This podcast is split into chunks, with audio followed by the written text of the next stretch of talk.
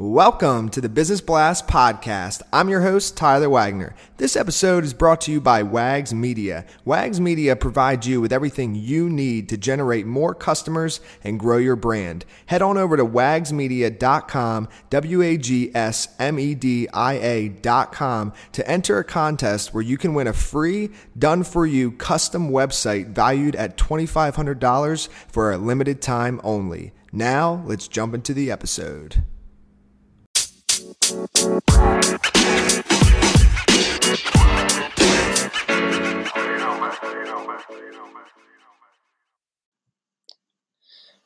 right, everyone, welcome back to another episode of the Business Blast podcast. I'm your host, Tyler Wagner. Today I have Nicole Afton with us. She is the creator and host of the Journey of Development.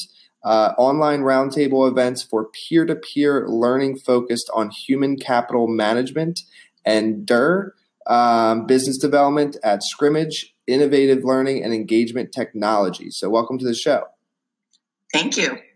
Um, so, we'll dive in, uh, Nicole. The first one that I have for you is what is the best story from your life that has an underlying valuable message? Holy cow, the best story. Um, that's a challenge. I was prepared for some other questions. Uh, uh, the best story. I would say kind of how I started my sales career. I I talked with a lot of people in my network, kind of how I I, I ask a lot of questions about how they got started and, and share my story. I worked for someone um, after college. I had had anticipated to kind of take a couple of years off and work, and then go to law school. And I worked for the president of a boutique real estate company in West Michigan as his executive assistant and after a few months of working for him, he approached me about being part of his sales team. And my thought on sales was more of it being kind of used car sales, and it just wasn't for me. So I kept saying, Yeah, I don't think that's a good fit. Hmm. And after a few months of going back and forth, I, I walked in the office and he shoved a piece of paper at me and then opened a door to a closet that was converted to an office and said, you know, you're now in sales, go pick up your company vehicle, go get your training, hire and train your replacement. Um, kind of laid it all out for me. And I said, I didn't agree to this. And he said, you, you did if you're going to work for me. And wow. so that's, that's how I started my journey in sales and learned that I, I love the business to business side of sales where you, you can truly act as a consultant, dig in and learn and how to help others learn, uh, grow as well. And what's the most valuable piece of information we should know that's within your expertise or industry? I think that we can often get too focused on our goals and we forget about the impact on those around us. So just being open um, to serving and supporting other people, just to collaborate and gain a greater understanding of the different parts of the organization that we work in, and not only just other business units, but also at different levels um, of individuals throughout the, the organization.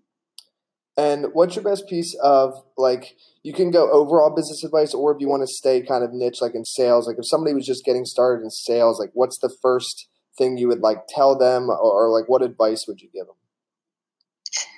I think no matter what area of business you're you're going for, or even industry, is is the best advice I could say is build a tribe of influence for yourself. I call it a tribe. Some people call it circle of influence, but just uh, both personally and professionally to really kind of have people there that who motivate you and support you, as well as those that have different interests and can really challenge you on the way that you think and and your goals. Because I think that this makes you even more strong. And if you could give your younger self one piece of advice, what would that be? Don't worry about what other people think. Don't be afraid to fail. You can learn quite a bit. Um, seek out opportunities and explore and broaden your experience and just go for it. And in your opinion, what is the key to happiness? Truly get to know yourself. Have a really good understanding of of who you are, what drives you, what what inspires you, what what fears you have, your strengths, your weaknesses, really build up that emotional intelligence i think is, is the key and what is the best book that you've read and what was the number one thing you learned from that I love to read, but I think one of the what the books that had the biggest impact on me is years ago I read a book uh, called Main Street. It's a tribute to 27 West Michigan entrepreneurs by uh, Donald Main. And it spoke to me because he shared not only how people like the successes that they reached, but kind of the setbacks and failures that they went through in that journey. I think sometimes people get so focused on where people are today and don't really realize what it took for them to get there.